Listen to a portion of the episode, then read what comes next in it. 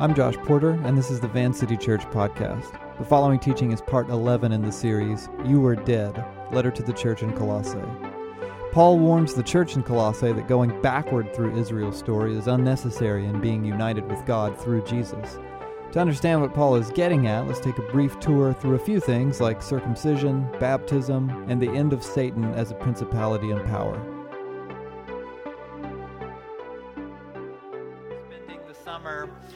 In a deep dive of one first century letter written by a master apprentice of Jesus called Paul, and then sent to a community of new disciples of Jesus in a city called Colossae. The Christians in Colossae were doing well. The church, we think, was functioning like pretty, pretty great, actually, but they were facing pressure from the culture around them to budge or else abandon outright the teachings of Jesus. And this is a paradigm that you and I know all too well. A church that's alive, it's functioning, but there is outside pressure from the culture to abandon or else kind of nudge out of place the teachings and way of Jesus.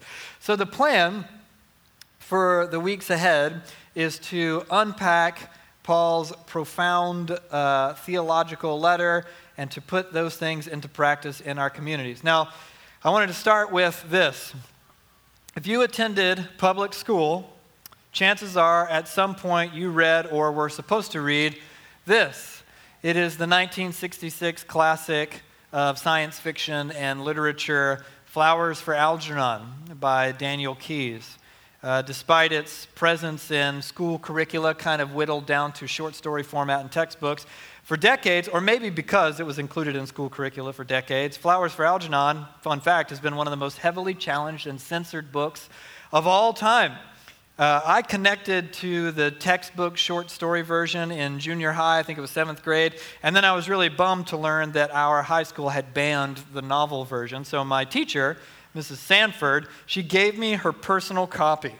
And this is it. Still has her name right there in the, in the front, Miss Sanford. So thanks for that. If you're still with us, Miss Sanford. Um,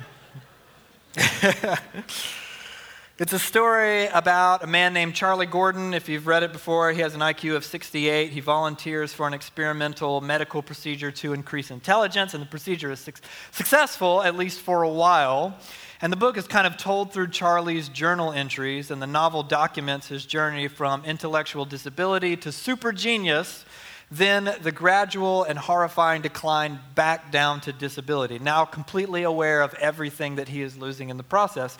In popular culture, Flowers for Algernon became, among other things, a kind of shorthand reference for being forced to return to a previous poor quality of life one had since left behind. It even shows up in uh, season four of Friends when Chandler Bing tells Joey, We can't live in the small apartment after we've lived here. Didn't you ever read Flowers for Algernon? The book is compelling, not because it utilizes the science fiction convention known as uplift. If you know anything about science fiction, that's when creatures of inferior intelligence are given intellectual upgrades by beings of superior intelligence. That's been done, that's in lots of stories. The story is compelling because it forces the reader to experience the devastation of getting that something that a person wants most, only to return to a life without. Which brings us to Colossians chapter 2. Again, we're knee, knee deep in our summer long study. Tonight we've arrived at the title track, as it were, the passage from which our entire series was named. Would you guys go ahead and stand with me as a gesture of respect and reverence for the scriptures? We're going to read Colossians chapter 2, beginning with verse 9. Paul writes, For in the Messiah, all the fullness of the deity lives in bodily form. And in the Messiah, you have been brought to fullness. He is the head over every power and authority. In him, you were also circumcised with a circumcision not performed by human hands. Your whole self, ruled by the flesh, was put off when you were circumcised by Christ, having been buried with him in baptism, in which you were also raised with him through your faith in the working of God who raised him from the dead when you were dead in your sins and in the uncircumcision of your flesh, God made you alive with Christ. He forgave all our sins having canceled the charge of our legal indebtedness, which stood against us and condemned us, he has taken it away, nailing it to the cross. And having disarmed the powers and authorities, he made a public spectacle of them, triumphing over them by the cross. Go ahead and take a seat. The city of Galatia was a short distance north of Colossae. So before writing to the church in Colossae, Paul wrote to this new community of Christians in Galatia to warn of religious corruption permeating the movement there. A lot had changed since the Jesus movement first began, when Jesus had walked around Palestine talking and teaching. Now, the Jesus movement, what was then called the Way, was made up for the first time of both Jewish and Gentile or non Jewish disciples of Jesus. The Jewish disciples received Christianity for what it was, not entirely distinct from Judaism, but the fulfillment of God's story that began in Genesis chapter 1. The Gentile disciples, on the other hand, came from paganism. They were worshiping Greek gods and sun gods and bird gods and sex gods. They were in pagan temples making pagan sacrifices to pagan deities and sleeping with temple prostitutes. So they had no paradigm for Yahweh or Abraham or Moses or the Messiah or the scriptures. Jesus understood himself as the fulfillment of the Bible. But these Gentile Christians had never even read the thing. So some of the Jewish disciples says to the Gentile disciples, they says, "Look, you guys are crazy. And we know the game. So we're going to have to bring you up to speed on the whole thing. And the Jewish disciples wanted to bring these Gentile Christians into the Jewish world that birthed the way of Jesus. But Paul thought that they were going backward to get it done. They wanted the Gentiles to eat kosher. Uh, and to keep the Torah, which is the ancient code of the Old Testament, all that zany sounding stuff in Leviticus. They were like, look, fellas, this is a whole thing. It's going to take a while, but you'll get used to it. Here, we've got these rules. And oh, also, you'll be wanting to get circumcised. And the Gentiles were like, Circum who? And they were like, circumcised. It's when, and then, you know, I imagine someone leaned over and was like, explained the whole process to them. And the Gentiles were like, what? And, uh, and then Paul bursts into the scene and he's like, Stop, stop, stop. No one needs to get circumcised here. And then Gentiles are like, Oh, thank God Paul, at first I was like, but then, phew. And then, this, you, can you picture the whole scenario? I can. And then Paul says, Look, you guys are going backward through the whole thing. Jesus is the fulfillment of Israel's story. Don't go back to basing your day to day on the nitty gritty of the Old Testament law. So now, Fast forward a little while later, south of Galatia, and here we have the same song and dance happening in Colossae, only this time we think that it might have been a sect of Jewish mystics called Halacha.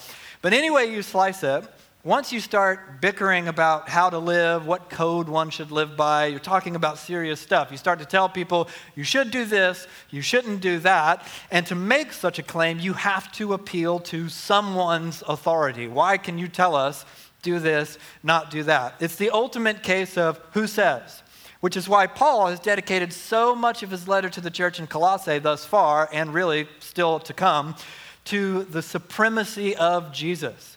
N.T. Wright summarizes Paul's emphasis this way He says, Whatever new idea someone comes up with, this is the acid test. Does it have Jesus, the Messiah, the Lord, as its center and focus? If not, beware. So Paul's saying, look, if you've got Jesus as Messiah, the fulfillment of Israel's story, and as Lord, your authority, and God Himself, then that's it. You don't need extra stuff. You don't need to keep the dietary laws of the Old Testament. You don't need to get circumcised. No other system can complete what is already whole. And He's not done. So let's look again at the text. Look down at verse 9, chapter 2, verse 9. For in Christ all the fullness of the deity lives in bodily form. Scot McKnight points out that this verse is a breathtaking claim because it implies that in Christ we see God most clearly and that theology proper from now on must be approached through Christology. The claim this bold is not exclusive to the letter, uh, to this letter, or even to Paul. The author of Hebrews says something just as audacious. He wrote, he or she wrote, whoever wrote, the Son is the radiance of God's glory and the exact representation of his being. If you want to know what God is like, look at Jesus. All of God is revealed in Jesus. Jesus is the exact representation of God's very being. That doesn't mean that the story of God up until Jesus of Nazareth, or what we call the Old Testament, is not about God and we should just dispense with it. Remember, Jesus maintained a ridiculously high view of the Hebrew Scriptures as authoritative, as inspired by the Spirit of God. Jesus himself said, I have not come to abolish the law and the prophets or the Old Testament, but it does mean that in Jesus, the entire essence of God is brought to exact representation, and the story of God is brought to fulfillment in one singular source and person, Jesus of Nazareth. So, Jesus, for Christians anyway, becomes the lens through which everything must now be understood, including the Hebrew scriptures. So in verse 10, Paul argues, and in Christ you have been brought to fullness. Now, by fullness, Paul means full union with God. We haven't arrived at the finish line. This comes as no surprise to anyone. We haven't arrived at perfection. We haven't realized the full potential of our lives or our callings.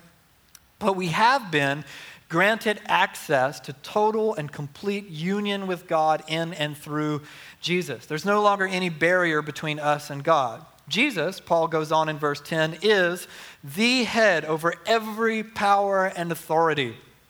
Now, earlier in the uh, book or letter, Paul argued that every mode of spirituality outside of Jesus, every worldview that departs from Jesus, depends on either humans and or demonic powers in the spiritual realm. Now here, Paul reminds the Colossians that Jesus already defeated those powers in his death and resurrection. So Paul is saying, why in the world would you wander into enemy camp? They're the enemy for one, and two, they've already lost, so it's pointless.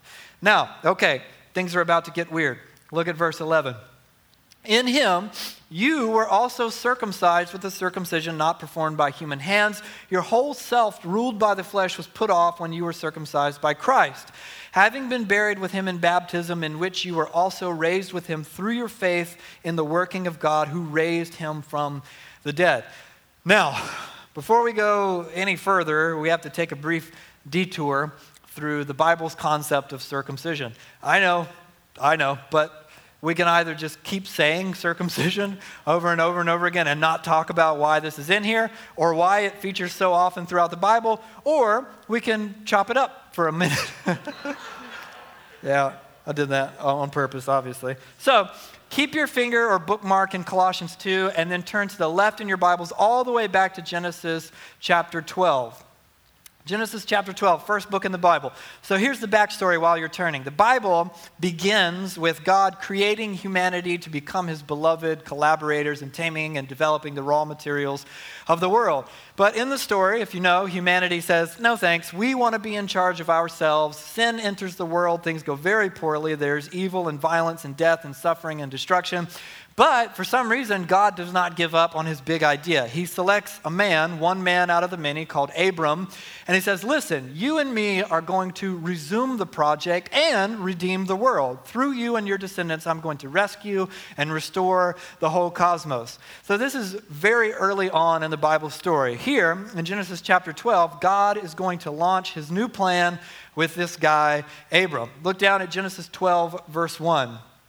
Yahweh had said to Abram, Go from your country, your people, and your father's household to the land I will show you. I will make you into a great nation, and I will bless you. I will make your name great, and you will be a blessing. I will bless those who bless you, and whoever curses you, I will curse. And all people on earth will be blessed through you. So Abram went as Yahweh had told him, and Lot went with him. But then skip down to verse 10.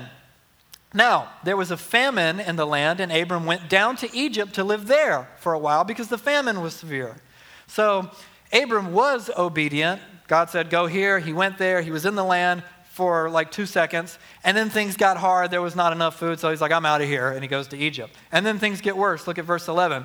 He was about to enter Egypt. He said to his wife Sarai, I know what a beautiful woman you are. When the Egyptians see you, they will say, This is his wife. And then they'll kill me and let you live. So say you're my sister, so that I will be treated well for your sake, and my life will be spared because of you. So now, Abram is even further disobeying God, who, by the way, in just a little while ago, he promised that he would protect Abram. God, Abram doesn't trust that. He left the land, he's in Egypt, and now he's objectifying and exploiting and abusing his wife to protect himself. Lies, deceit, abuse, it's like it was in the beginning in the garden with the snake. God's co collaborators are blowing it. So Abram pawns off his own wife, and in exchange for all of his self service and lies and exploitation and abuse, Abram gets all kinds of wealth and prosperity. Look at verse 16. Pharaoh, the king of Egypt, treated Abram well for her sake, uh, Sarai, and Abram acquired sheep and cattle, male and female donkeys, and listen to this male and female servants and camels, apparently. And remember, God's promise was to be fulfilled in Abram's children, and Abram just gave his wife away. So, his way of fulfilling the promise through his family and his descendants, he apparently doesn't care about any of it. God is understandably pretty upset about the whole thing. He sends plagues, which is a precursor to the Exodus story later on, a bunch of stuff we don't have time for. But eventually, Pharaoh freaks out. He learns the truth, not knowing that at the time that he had taken another man's wife or that there was a God who would be mad about it. And then in verse 20, Pharaoh gave orders about Abram to his men, and they sent him on his way with his wife and everything he had, including all those female slaves that he got earlier. Now, turn over just a few chapters to Genesis 16. We're still cruising, you'll be all right. Genesis 16.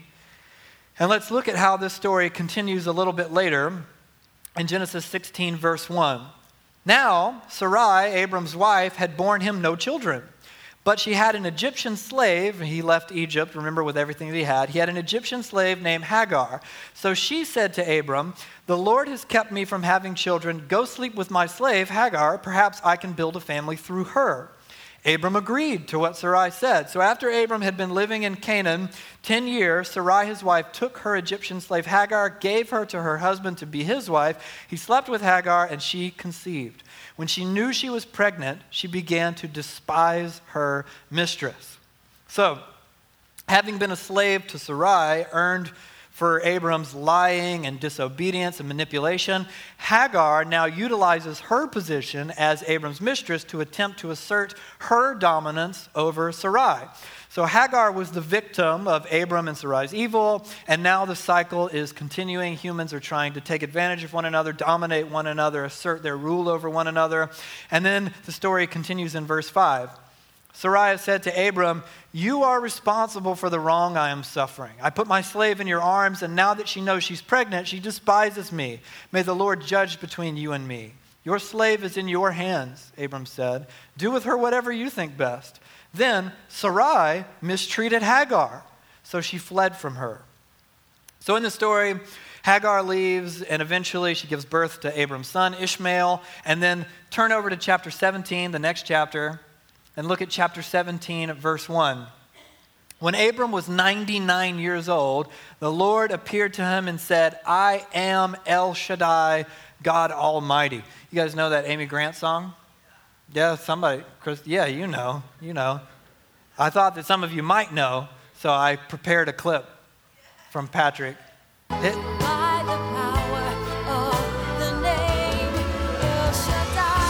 oh man, so good. All right, that's enough. Check it out on your own time. El Shaddai by Amy Grant.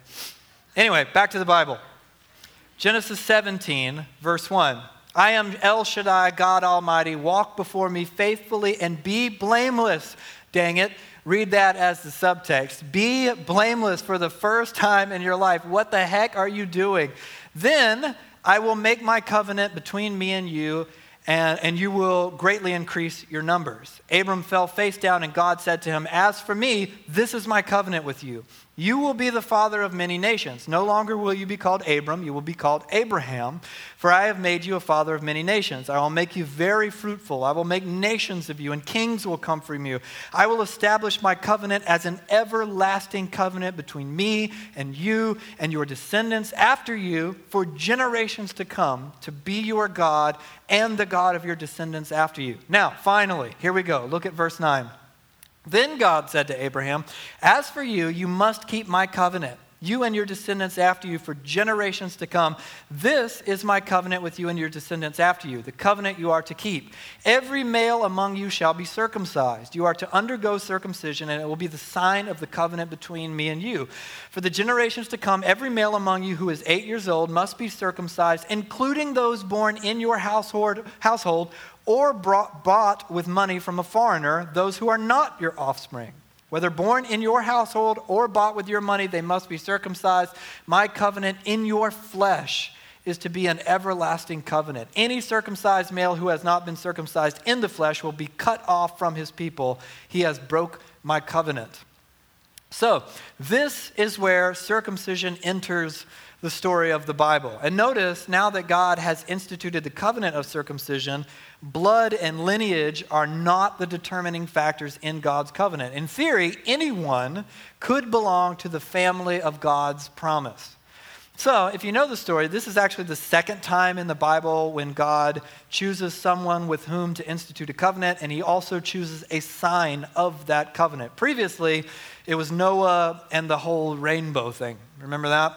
So think about the connection. There was this huge flood, there was rainwater, destruction, and then as a visual reminder of God's covenant, he points to the rainbow, which humans, of course, uh, associate with rain.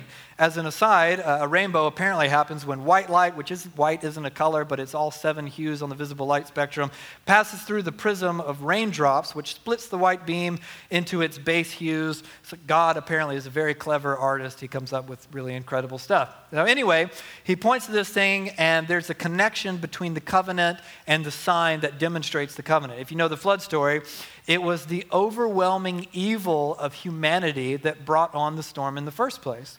So the storm, which is scary, reminds one of God's power. Think if you had survived such a thing the next time it started raining, it might be terrifying. And the rainbow, which is beautiful, reminds one of God's judgment and mercy and the hope of new creation. Now, here's where it gets even weirder. The second covenantal sign goes from a rainbow to circumcision which, if you know, involves cutting off part of Abram's flesh, his actual bodily physical flesh, and it's the same flesh that Abraham used to oppress and abuse Hagar. So Abram and Sarai's evil becomes analogous to the evil uh, in humanity that brought on the flood. And all over the flood story, you go back and read it on your own time. It's actually really short. You can read it in just a couple minutes. We read that humanity was cut off. That's the actual word that shows up throughout the entire story. They were cut off. And then here, part of Abram's body, that the same part that he used to do evil, is being cut off as a sign of the covenant. All throughout the scriptures, God, the artist, prefers and prioritizes symbols and images, even shocking, grotesque ones, to communicate profound, lasting truths. So the foreskin removed in circumcision becomes, in the Hebrew scriptures, a symbol of human evil and disobedience that God judges, removes, and brings hope and future in the process, opening up redemption to the world. And you see this all throughout the Hebrew scriptures. It becomes a much greater symbol than the actual physical procedure. Circumcise your hearts, therefore, and do not be stiff necked any longer. The Lord your God will circumcise your hearts and the hearts of your descendants so that you may love him with all your heart and with all your soul and live. But if they will confess their sins and the sins of their ancestors, their unfaithfulness and their hostility toward me, which made me hostile toward them, so that I sent them into the land of their enemies, then, when their uncircumcised hearts are humbled and they pay for their sin, I will remember my covenant with Jacob, my covenant with Isaac, and my covenant with Abraham, and I will remember the land. So, circumcision is a sign of judgment. That part's obvious because it sounds pretty horrifying. But it also marks the part of Abraham's body that will function in fulfilling the promise of bringing about future generations. As weird as that sounds to us, it actually symbolizes future hope, like a rainbow after a storm. So there's judgment and hope in the same place. So, this story shows up right after the story of Hagar's suffering to contrast Abram's evil attempt to secure his future on his own terms against God's promise to bring Abram's future on God's terms. God had already told him, I will turn you into a great nation, I will give you kids. And Abram and Sarai are like, ah, he's probably not going to do it, we're going to have to do something ourselves. The future of Abraham, the future of God's promise, belongs to God. And now it will be physically marked as a symbol of judgment and mercy on everyone included in the covenant by birth or otherwise. So God will judge sin, remove evil, but he will preserve hope, fulfill his promises, and bring about new creation in the process. Whew! Okay, that was the circumcision stuff. Now turn back to Colossians chapter 2. You guys still with me after all that? Great, thank you. I know it's weird. Stick with me. We're going somewhere with all this. So let's read beginning with verse 11. Colossians chapter 2, verse 11. With all that in your mind, now read it this way.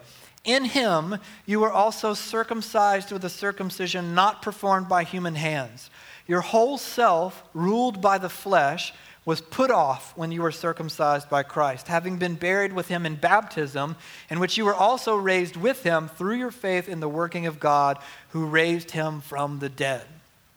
So, Paul is saying that the work uh, that Jesus has performed is the ultimate and final circumcision, if you will, because whereas the symbolic covenantal sign of circumcision as it was carried out in the Hebrew scriptures cut away a piece of flesh that was symbolic of sin and disobedience, Jesus has now destroyed the entire flesh. And flesh here is the Greek word sarx. Um, Paul uses it to describe the kind of backward, broken, primal, self serving dimension of all human beings. The part of you that is bent away from God and toward that which gratifies desires that are contrary to God, and then inevitably destroys the self and other people in the process. But Paul is saying that part of you, the flesh, the sarx, it was cut off, and now the church has a new symbol, and that's baptism. In baptism, one goes under the water to symbolize participation in the death of Jesus, and then they are raised up out of the water to symbolize being raised back to life with Jesus. Now, many of us raised in the church at least in my personal experience, we're given a kind of ho hum view of baptism as a weird and totally optional thing that some Christians may or may not do. But in the New Testament, baptism is crucial. In fact, in Acts, when asked what one should do in order to be saved, Peter answers, Repent and be baptized. So Paul assumes that if you follow Jesus, you have been baptized. As circumcision was once the entry rite to the covenant of God's people, baptism is now the entry rite for disciples of Jesus. If you follow Jesus and you haven't been baptized, then talk to me or one of our leaders after the gathering. Send us an email. Let us know however you can. We would love to baptize you. Now, Paul closes out this section with what I believe is some of his finest writing. Look at verse 13 again. When you were dead in your sins and in the uncircumcision of your flesh, God made you alive with Christ. He forgave all your sins, having canceled the charge of our legal indebtedness, which stood against us and condemned us. He's taken it away, nailing it to the cross. And having disarmed the powers and authorities, he made a public spectacle of them, triumphing over them by the cross. This is actually my favorite bit of Paul's writing. When we were dead, you were God's enemy. You were resigned to your own evil and brokenness, oblivious to it. God reversed your condition in and through Jesus. And look, there's nothing here at all about anything that you did in this part of the process. You were dead, and God made you alive with Christ. What's missing? Where's the bit of writing that indicates what we did to get this? It's not there. You were dead, God made you alive. In theology, we call this prevenient grace. Everyone, not just a select few, everyone was dead in their sin, and God made them alive in Christ. Before, we were incapable of responding to God. Dead people do not respond to God, but God Himself made a way for us to respond. Had He left us in our death, we'd have never done a thing about it. We would have never done anything to respond to God. We would have been incapable of it. But God made us alive, made us able to respond. Look at the rest of verse 13. When you were dead in your sins and in the uncircumcision of your flesh, God made you alive with Christ. He forgave all our sins. Is that past, present, or future tense? Uh, I'm sorry, there's a huge gap. Can you guys talk loud? Past, thank you so much. It already happened. He forgave us. How much of our sin? All, all of it. This is incredible. Verse 14, having canceled the charge of our legal indebtedness. Again, past, present, or future tense. Past. He already canceled it. It has been canceled.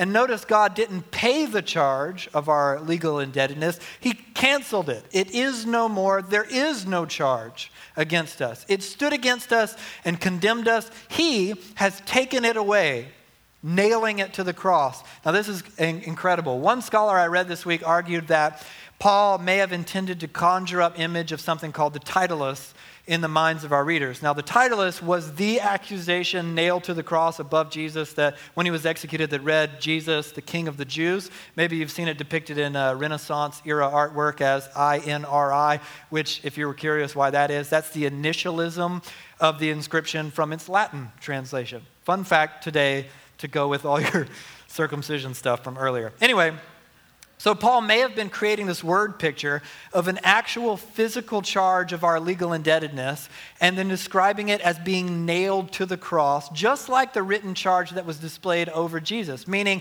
Jesus took on the charge of our legal indebtedness on the cross, and by his death and resurrection, it has been more than just paid, it is now altogether canceled. Verse 15. And having disarmed the powers and authorities, he made a public spectacle of them, triumphing over them by the cross. So here, this is so good. Paul subverts Roman war imagery by describing the public parade of a conquering military that would carry out these lavish public processions to demonstrate their violent power over a dominated foe by leading their defeated enemies through the city chained together in ultimate humiliation in front of everyone. This is one of Paul's most bad out metaphors because in Paul's imagery, it isn't human soldiers in service to God and country. Paul is a disciple of Jesus. He believed in nonviolence and enemy love, so he wouldn't have cared for that. Instead, Jesus is leading the procession of victory, a parade of celebration against his enemies who are now defeated. And his enemies are not human, but they are the powers and authorities in the spiritual realm. Paul is saying to his first century readers hey, you know that barbaric march of conquering warriors who parade through the empire with the spectacle of war drums and cries of victory when Rome destroys its enemies and they march them bound and humiliated in the public square? That is what Jesus has done to the dominion of darkness. He dominated and destroyed them. He has made a fool of Satan, and he is marching Satan and his demons up and down the city square, parading his victory and humiliating evil and injustice in the process. In the image, in the image, the enemy has already been seized, already been defeated, and they are being led to their ultimate destruction, which hasn't happened yet. And Jesus did all this with, of all things, the cross. The very thing intended to ruin and defeat Jesus has become the ruin and defeat of the enemy. An enemy now defeated and doomed to destruction. This in theology is called inaugurated eschatology. The idea is that Jesus has come, he's inaugurated the kingdom, it's breaking in, he's defeated the powers of evil already, but he has yet to bring the kingdom to total fruition across the entire universe in the, what we call the renewal of all things. We're still waiting for that. He has yet to destroy the powers of evil once and for all, even though they're defeated. Greg Boyd puts it like this Christ, in principle, defeated the powers with his unsurpassable love he unleashed through his incarnation, life, ministry, death, and resurrection. D Day has been fought and won, but we are still waiting for V Day. In the meantime, there are many important battles to fight. Indeed, sometimes an enemy fights the hardest when they know their doom is certain. So, you were dead, and in your deadness, the flesh was your way of life, the status quo, everything you knew, the broken cycles of sin and selfishness that is the legacy of mankind. That is what you were, and God made you alive cut away of the sinful flesh, and he took the list of horrible things that you've said and done, every mistake that you've ever made, and he nailed it to the cross of Jesus, where the king of the universe dealt with it once and for all. Then, King Jesus, having dominated and conquered the spiritual forces of evil run amuck in creation, he led them, humiliated in defeat, through the village square en route to their ultimate doom, the renewal of all things, when there will be no more evil, injustice, sin, suffering, or death ever again. That is the resurrection. Or my kids call this when Jesus makes the world all better. Now, to end, in church circles, uh, we talk a lot about the past, what we've done, who we were, our stories. And that's not all bad. The, you can't understand redemption without contrasting it with the story that um, preceded it. And hopefully, some of you have begun to share those stories in your communities as part of the practices. We talk a lot in the church about um, shame and the often painful, belabored effort to purge it from our new sanctified existence. Because God says, Look, you were dead. I made you alive, past tense, it's already happened. I forgave all your sins, all of them. Again, past tense, it's already happened. And then we say, Yeah, sure, but what about this thing? Or what about these things that I keep doing now? And these are questions worth asking. It's paradoxical to us how God can cancel such enormous and seemingly unpayable debt on the premise of nothing beyond his incredible and gracious love. He just wanted to, and that's it. We don't work that way. And so we often behave as if these things were not true, as if we were still dead as if we were still in our old flesh and helpless against it. But our situation has been reversed, and yet we behave as if we're still who we once were, like Charlie Gordon in Flowers for Algernon, made brilliant by science, but pretending that his IQ is still 68. And God looks at us in all our foolish, childlike theatrics, and he says, What are you doing, beloved son? Why are you pretending that you are still dead? precious daughter. You're not. Not anymore. And when we embrace a lie, when we behave as though what God says is not true, the proper response to such a thing is repentance, to turn around and to live differently. So, a question worth asking, myself, all of us, how are we living as if all our sins have not been forgiven? As far as I can tell, we do this in two kinds of ways. The first way that we live as if our sins have not been forgiven is by going on sinning. Like that's just who we are. And we have no recourse but to just go on sinning. And don't get me wrong, no one arrives at perfection this side of resurrection, but I think all of us understand that there are mistakes with repentance. What we all do as disciples of Jesus, when you stumble and fall, you get back up again in the accountability of community, and you repent and you keep going. And then they're simply lazily embracing sin as a life status quo against which we're just helpless victims. And we shrug and we say, Sure, I'd like to change, but that would be so hard, so I just don't. And really, what am I anyway but a sinner saved by grace? And God will have patience with me. And God, I think, is urging us, calling us, it is time to stop this, he says. It is time to do the difficult, painful thing and deal with this. And we act like we don't hear him. The other way that we scorn our own forgiveness is in refusing to believe that it's true. In my life, I have been the king of such a thing. I'm doing, uh, I've been pretty open and honest with you guys about my journey through self loathing and despair, and I'm come so far in the last few years to where these things that once kind of ruled and dominated the way I thought are, are almost a distant memory. But in my story, I have berated myself with fiery contempt. I have beaten myself down, miserable and dejected with my own spiritual ineptitude, and said things like, I'm just horrible, I'm, I'm a sinning evildoer. We tell ourselves we can't do better because we're just so awful. And when we behave this way, we make God out to be a liar. So, tonight, either way, the invitation is to repent. Repent of ignoring our own redemption, how much it cost, how incredible it is. We were dead. I can think of no greater reversal of status than going from death to life. And that is the love God voluntarily demonstrated with us doing everything we could not to deserve it. So the question is how do you want to live now? How does a person once dead, now alive, live, having been given so incredible a gift? How does a person who had amassed such an egregious ticket of debt rejoice when they discover that an amount they could never repay, a debt sure to destroy them, has been altogether canceled, just like that, just because God wanted to. That when everything should have been over for us, when we should have been at our lowest, when we should be dead and stay dead, we have been given tomorrow, life, hope, new creation. How would you live faced with such an incredible reality? These are questions I think worth asking.